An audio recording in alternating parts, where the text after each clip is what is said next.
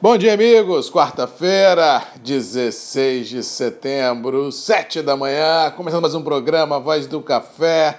Prazer estar aqui numa manhã aqui no Espírito Santo, de tempo aberto, temperaturas amenas, apenas dos municípios mais ao sul e mais ao litoral do Espírito Santo, que há uma progressão de aumento de nebulosidade, mas assim ainda não existe no radar nenhuma grande chance de chuva em região produtora feliz ou infelizmente, do sudeste do Brasil. A frente que se forma no sul ainda não tem força para chegar aonde precisa, ou seja, ainda temos pela frente sete, quiçá dez dias de muita ansiedade, de temperaturas elevadas, de queimadas, de baixa umidade relativa do ar deixando tudo e todos muito apreensivos. A frente só deve chegar em regiões produtoras do sul e do sudeste, pelo menos na parte mais ao litoral do sudeste, mais ah, assim São Paulo, Rio de Janeiro, Espírito Santo, sul de Minas, mais na primavera, 21, 22 de setembro, até lá nada de grandioso deverá ser é, presenciado. E vale a observação que, mesmo essa frente fria que deve molhar parte do sudeste,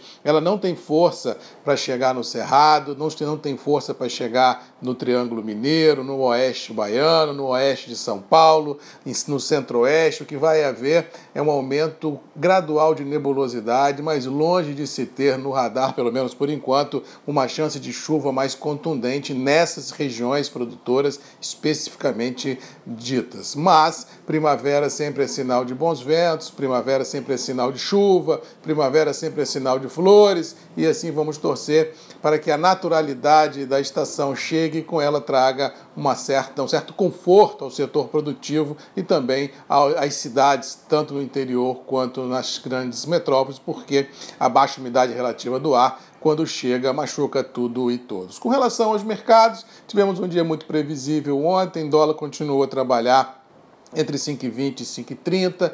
Assim, a, o desmonte de posições compradas é fato, nem aí as bateções de cabeça entre o presidente Jair Bolsonaro, equipe econômica, Paulo Guedes, sobre o Renda Brasil, fez com que o dólar rompesse as atuais amarras. Houve um mal-estar logo no início dos trabalhos, mas assim, passado o dia, operações panos quentes mais uma vez foram deflagradas e assim o dia terminou dentro de uma mesmice muito grande, tanto na área cambial quanto na área do mercado financeiro da nossa B3. Ou seja, continuamos lá orbitando os 100 mil pontos e dólar respeitando 5,20, 5,30 e sinceramente não consigo vislumbrar para esses dois mercados nenhuma grande ruptura desse intervalo mercadológico, já que não há nenhum grande coelho por sair da cartola que faça com que essas amarras sejam rompidas de forma abrupta, ou seja, o mais do mesmo prevalece. Com relação ao café, uh, também tivemos um dia até certo ponto previsível. Disse ontem, aqui às 7 horas da manhã,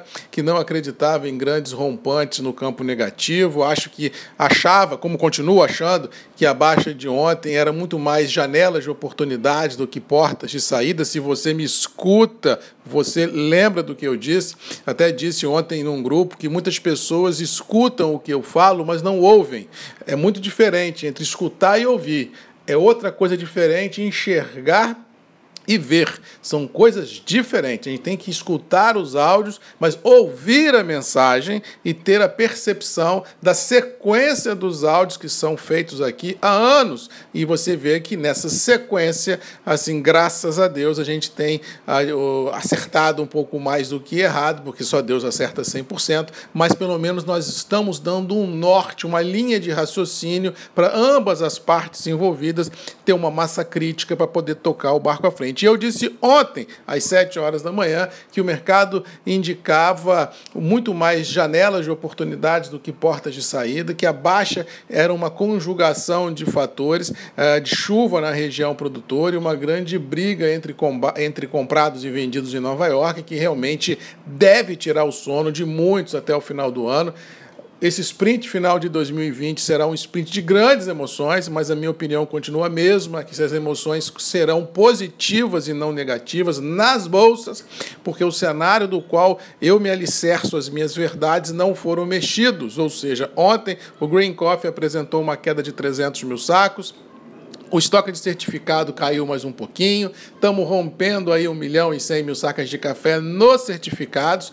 E isso faz com que a gente tenha percepção de que os estoques parados em portos consumidores é, estão num viés assim uh, de baixa, já que os preços por lá e, e, no imediatismo do suprimento é muito mais confortável comprar o que está em spot do que comprar no Brasil e ter dificuldade de container, ter dificuldade de navio. E eu disse isso em janeiro janeiro que ia acontecer. Falei no grupo ontem, no grupo, um dos grupos que eu tenho, são tantos grupos, são 11 grupos, mas disse, se você escutou o que eu falei em janeiro e em fevereiro, em tese o que está acontecendo em algumas situações é mais ou menos o que eu disse lá atrás, que poderia haver, em função da pandemia, atraso de embarques, que poderia haver, em função da pandemia, problemas logísticos de escoar a produção e que poderia haver, em função desses problemas, uma corrida nos estoques parados em portos consumidores. Eu disse isso em fevereiro. E, ou seja, se você pegar o áudio lá e buscar no histórico do que eu disse, está lá. É só escutar. Ou seja, o que nós estamos presenciando hoje é fruto desse pós-pandemia, fruto de todos esses desafios que o mundo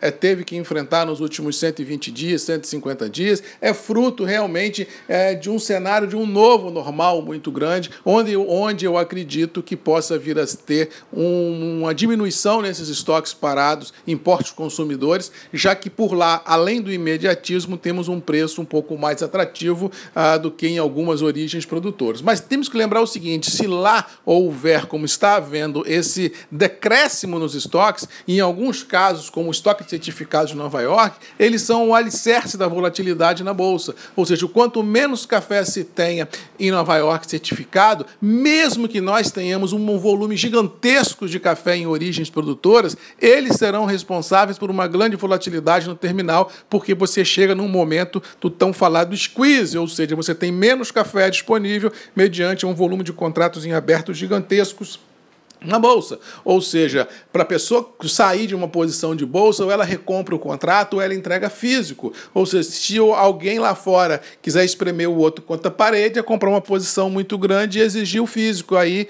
como diz o outro, é um salve-se quem puder. Ou seja, uma coisa é bolsa, uma coisa é mercado físico, como também já disse aqui nos grupos. Mas bolsa, eu acho que a volatilidade que nós estamos presenciando nos últimos dias é normal dentro de um momento dramático que vive a, o negócio o café café globalmente, falando de encurtamento de liquidez, de problemas de estoques é, certificados e parados em portos consumidores em viés de baixa, com demandas dentro da sua normalidade, por mais incrível que possa parecer, e que muitos apregoaram que isso não iria acontecer, e eu disse que ia acontecer isso em janeiro, que eu, que eu não acreditava que a demanda global iria ser diminuída em função da pandemia. Ou seja, o que nós estamos presenciando no curto prazo é assim: Nova York, ah, dentro de um, de um grande tsunami tsunami de volatilidade em, em função dos problemas que já foram elencados aqui. O mercado interno olhando esse mercado louco de Nova York, mas sem ter a chance de galopar junto por problemas que já disse aqui também nos grupos, de diferenciais abertos,